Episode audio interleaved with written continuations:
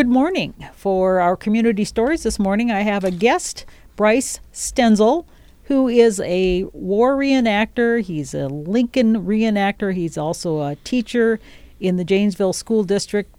And he is going to be a part of a symposium. It's the 11th annual Civil War Symposium. The title is War is Hell Total War in 64. Good morning, Bryce. Good morning, Karen. Thank you for having me. Now, this is the 11th annual Civil War Symposium. Let's talk about this symposium, how it started, and how it has continued through the years, and what it's all about. It actually started uh, way back uh, 11 years ago uh, when the Boy in Blue uh, Memorial sculpture was being uh, created, mm-hmm. Uh, and we needed to create a fundraiser to raise money to rebuild the, the memorial. Well, that's been done. Uh, the memorial is in place now. In fact, it's uh, nearing, actually, next year it'll be 10 years since it was dedicated already, which is hard to believe. For those who don't know, what is the Boy in Blue Memorial? The Boy in Blue is a uh, statue of a Civil War soldier, Civil War veteran, that stands uh, in a fountain in uh, historic Lincoln Park here in Mankato. Uh, and it was actually, the original one was created uh, by Civil War veterans themselves, or actually uh, their organization known as the Grand Army of the Republic, and then the Women's Relief Corps, which is the auxiliary of the Grand Army of the Republic. And actually, the Women's Relief Corps still exists. The GAR has passed into history because all those veterans have died, but there still is a Women's Relief Corps. And there is an uh, organization known as Sons of Union Veterans, which I'm actually a member of, because uh, I have a uh, an ancestor that fought in the war. Uh, but be that as it may, this uh, this memorial was built to honor their memories. Uh, the original one was dedicated in 1893, and unfortunately, uh, through time, you know, ravages of time, neglect, vandalism, there were a number of reasons, storms. the original one was lost, and it, the remains of it were sold for scrap, probably for World War One, World War Two. But in 2010, a group of us, because uh, the Civil War sesquicentennial or 150th was nearing uh, at that time, a group of us, myself and, and a number of others, uh, some of which are in this uh, this uh, symposium, symposium mm-hmm. Uh, as speakers. at any rate, we organized a group called the Boy in Blue Committee that raised almost $200,000 to recreate the memorial from scratch. All we had were pictures. Wow. Okay. Um, and in the process of doing that, uh, this symposium started as a way to raise money, but it's also the education piece. It's the reason it explains the significance of why that's so important uh, that this memorial uh, exists. Because obviously the veterans can't speak for themselves anymore, but in order to keep their memories alive and to keep the current memorial from falling into the same you know pattern of neglect. Uh, we want people to be aware of, of what it is that we're uh, we're commemorating. So that's how it that's how it started. Okay, well, the this 11th annual Civil War Symposium is taking place. It's a day-long event on Saturday, March 23rd from 9 a.m. to 5 p.m. and the theme War is Hell: Total War in 64. Talk about that theme and how you okay. came to choose that. We always pick uh, a different year to highlight, and okay. we follow we follow the years of the war. So this year, because it ends in four, we went with 1864. Uh, the phrase "war is hell" that's actually a phrase that was coined by General Sherman, uh, and of course Sherman is remembered for uh, invading Atlanta, taking Atlanta, which actually helped uh, in the reelection uh, campaign of Abraham Lincoln because the war was not going well for the Union in the summer of '64. You know, it ebbed and flowed. We had Gettysburg, but then, uh, and one of our speakers, Arne Kind, will talk a lot about this. But during Grant's overland campaign, that got bogged down, and so people were frustrated. They were tired of the war. They thought, let's just let's just let the South, you know, give give them what they want. And then Sherman takes Atlanta and everything changed, and so Lincoln was reelected, and the war uh, came to its its conclusion, where the the Union won. But Sherman coined that phrase, "war is hell," because he brought total war upon the South. That's where the total war part comes in. Total war is a concept, the idea that you mobilize all the resources and you go after the civilians as well as uh, the military targets. You make everybody suffer, or as Sherman said, I'm going to make Georgia howl. Uh, you know, that's when he invaded Georgia, took Atlanta, and then did his march to the sea. So uh, we came up with a catchy title War is Hell, Total War in 64. And you have a number of speakers throughout today, throughout the day. Are they all historians like you, or how do they come across their expertise? Um, many of them are historians, or they're they're interested in a particular topic. I mean, we have a gentleman who's actually he specializes uh, on the telegraph, how the telegraph worked, uh, and of course that was instrumental in in getting communication. You know, one of the the big things that they teach you in military science is, uh, you know, they call it the art of war. But one of the things, uh, in order to be successful in war, is you have to uh, seize control of the communications.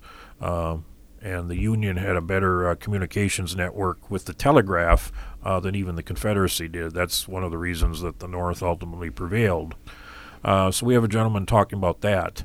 Uh, of course, we have someone uh, with the expertise of Arne Kind, who was he is a retired uh, school teacher, but yeah, he's a he's a fountain of information, you know, regarding the Civil War. And he is a reenactor he, like yourself. Yes, yes. So we do we it's it's a cross section. We have historians, but we also have people that are they're interested in a particular aspect of this uh, this great cataclysm we call the Civil War. Will the symposium be primarily lectures where you just listen, or will you have some reenactments so there's interchange, or what will it be like? It's, it's all of the above. We have displays, we have uh, some reenacting or some recreation with uh, with Arne doing his uh, his uh, um, life of a soldier, that type of thing and I don't think he's doing as much of that this year. But but there are times where he actually uh, has the audience drill just like uh, like soldiers do. So yeah, there is some there is some first person uh, type uh, reenacting that goes on. Um, I have it by on good authority that President Lincoln himself will be there. Um, so I mean, we we do try to recreate some of the personalities that were uh, there that yeah. were there at the time, but also we try to give the, the academic, the historical, you know, background uh, as well. I see you are even having music of the era from Lonesome Ron, mm-hmm. so Civil War era music, which I personally don't know what that was like. So that must be a way to make it more authentic. Yes, uh, Lonesome Ron has been uh, a great uh, attribute to this uh, symposium for, for many years. He's he's always been very gracious with his time, and you know, sure, I'll I'll come and, and help you guys out uh, which is you know wonderful. Uh, we, we, we, appreciate that very much.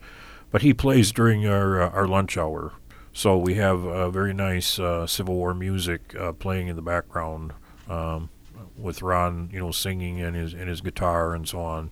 So yeah, it's it's music of the area era, music of the period. And you're you are doing a presentation as well. I see it's it's called "Stay the Course: The Election of 1864." I'm just curious if you look at the way today's elections are compared to the way it was in 1864. What are your thoughts when you think of the the contrast? Well, the concept of absentee voting actually came out of the election of 1864. It did because oh. soldiers couldn't now vote in the field. Uh, there were actually election laws at the time that stipulated that a soldier had to uh, be in residence in order to vote. Uh, so they worked it out so that uh, they could actually vote absentee and have the ballot because obviously uh, you can't send all these soldiers home to, to vote. I mean, they, they have to be out in the field fighting. And so uh, Grant and Lincoln and some of these state governors worked out uh, arrangements by which these gentlemen could vote absentee and the ballots would be sent back to the, their home states.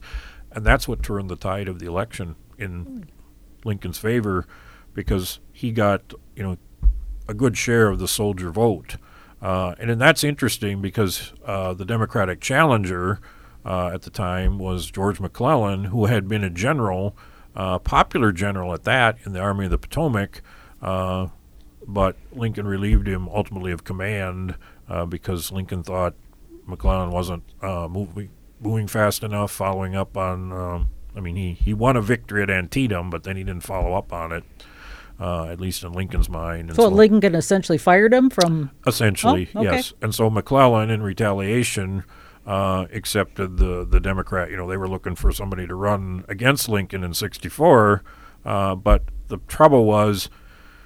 McClellan didn't believe the war was a failure, but yet to be on the Democratic ticket, he had to say it was, and so that created a uh, conflict of interest for him. Um, that's what I found in my research. I thought that was interesting that they picked a, a general uh, to run on the platform that the war was a failure. Well, a lot of these soldiers didn't like being told that you know their sacrifices were f- in vain, that Sure. this was a failure. So they voted for Lincoln because they didn't like the alternative. Very interesting. I think I know you'll be having a lot, of course, a lot more on that special day of uh, March 23rd. So there's a lunch and everything involved, which means I assume that people need to register ahead of time and be a, to be a part of this event. It's all day, 9 a.m. to 5 p.m. Talk about how people can sign up and what they need to do. Yes, uh, it's a pretty easy sign up process if you go to uh, the Friends of the Boy in Blue website, www.boyinblue.org. Uh, you can find the registration form and you can just fill it out online. Uh, it's actually $30 for all day. Uh, that uh, twenty dollars for students, so we give the students a, a discount. And as I uh, have alluded to before, we, we would really like uh, students to to come and attend um, because we have to pass the torch on to the to the next generation, so to speak. But at any rate, uh, it's thirty dollars for all day, and that does include lunch. Uh, lunch consists of, uh, and they have excellent uh, food there at. Uh, uh, it used to be the Morrison area. Now it's. Uh, uh, They say the VFW Post 50 to Uh, 1900 North Riverfront yes, Drive yes, in Mankato. Yes, not, yeah. Uh, post 950, uh, and then it's also American Legion uh, Post 11. But their uh, their uh, food there is excellent. Uh, we have a soup and sandwich lunch. That's what's uh, that's what's you'll you'll be getting. And then the money, uh, I understand some of it goes toward the Boy in Blue Memorial. Mm-hmm. So it's a you're a nonprofit organization, um, and Yes. Mm-hmm. so you're doing this to continue people's knowledge of history. And if anybody is interested, everybody's welcome to sign up, no matter where you're from. Correct. And really, I mean, that's a, a very reasonable cost for getting lunch and a whole day Mm-hmm. of information. So I hope folks will attend. And again, that website to sign up is. uh, www.boyinblue.org. And yes, we are a 501c3 nonprofit organization. Uh, and as you said, some of the money goes to the upkeep of the Boy in Blue. Now, the, technically, the city of Mankato owns it. Uh, Oh, okay. uh, we've actually we've actually granted it over or handed it over to you know ceremoniously handed it over to the city of Mankato because it's in a, a Mankato City Park, um, and so they do the maintenance kind of stuff. But this is money that's set aside so that if there's an issue that comes up, uh, because you know with tight city budgets and so forth, sometimes they can't. Oh well, we can't fix that right now because we don't have the money. Yeah, you do Because you're making sure here, that that here happens. It, here, Sure. here it is. We'll we'll we'll chip in and and the, the money the money is available. Uh, some of the money also goes to we've uh, we've expanded our outreach uh, now that the the memorial itself is built. We also uh, help with uh, the cleaning and restoration of headstones Oh, okay. uh, Civil War uh, graves and so on. Right now, we're working in uh, Glenville, um, Glenwood. I'm sorry, uh, cemetery here in Mankato. But uh, ultimately, we hope to expand to some of the other ones in the area uh, as well. But we uh, we've actually cleaned a number of stones um, already and restored others that you know they were buried in the ground. You couldn't even tell what they were. Um, Is know. this a volunteer thing too? People can volunteer to help out in Yes. that project, and then the money goes to help with the cleaning product. the cleaning product. Okay. Uh, and actually, we have a, we have a gentleman that uh, that does a lot of the, the actual restoration Oh, work. sure.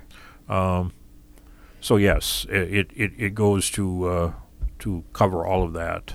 All right, so a lot of great things you guys are doing. This is for the 11th annual Civil War Symposium, and because it is with a lunch and it's a day long, I know you have a deadline. You want people to sign up by to make sure you can get the adequate number of of uh, lunches, etc. Yeah, the symposium is March 23rd, but our deadline date we'd like to have people registered by uh, March 18th, if at all possible.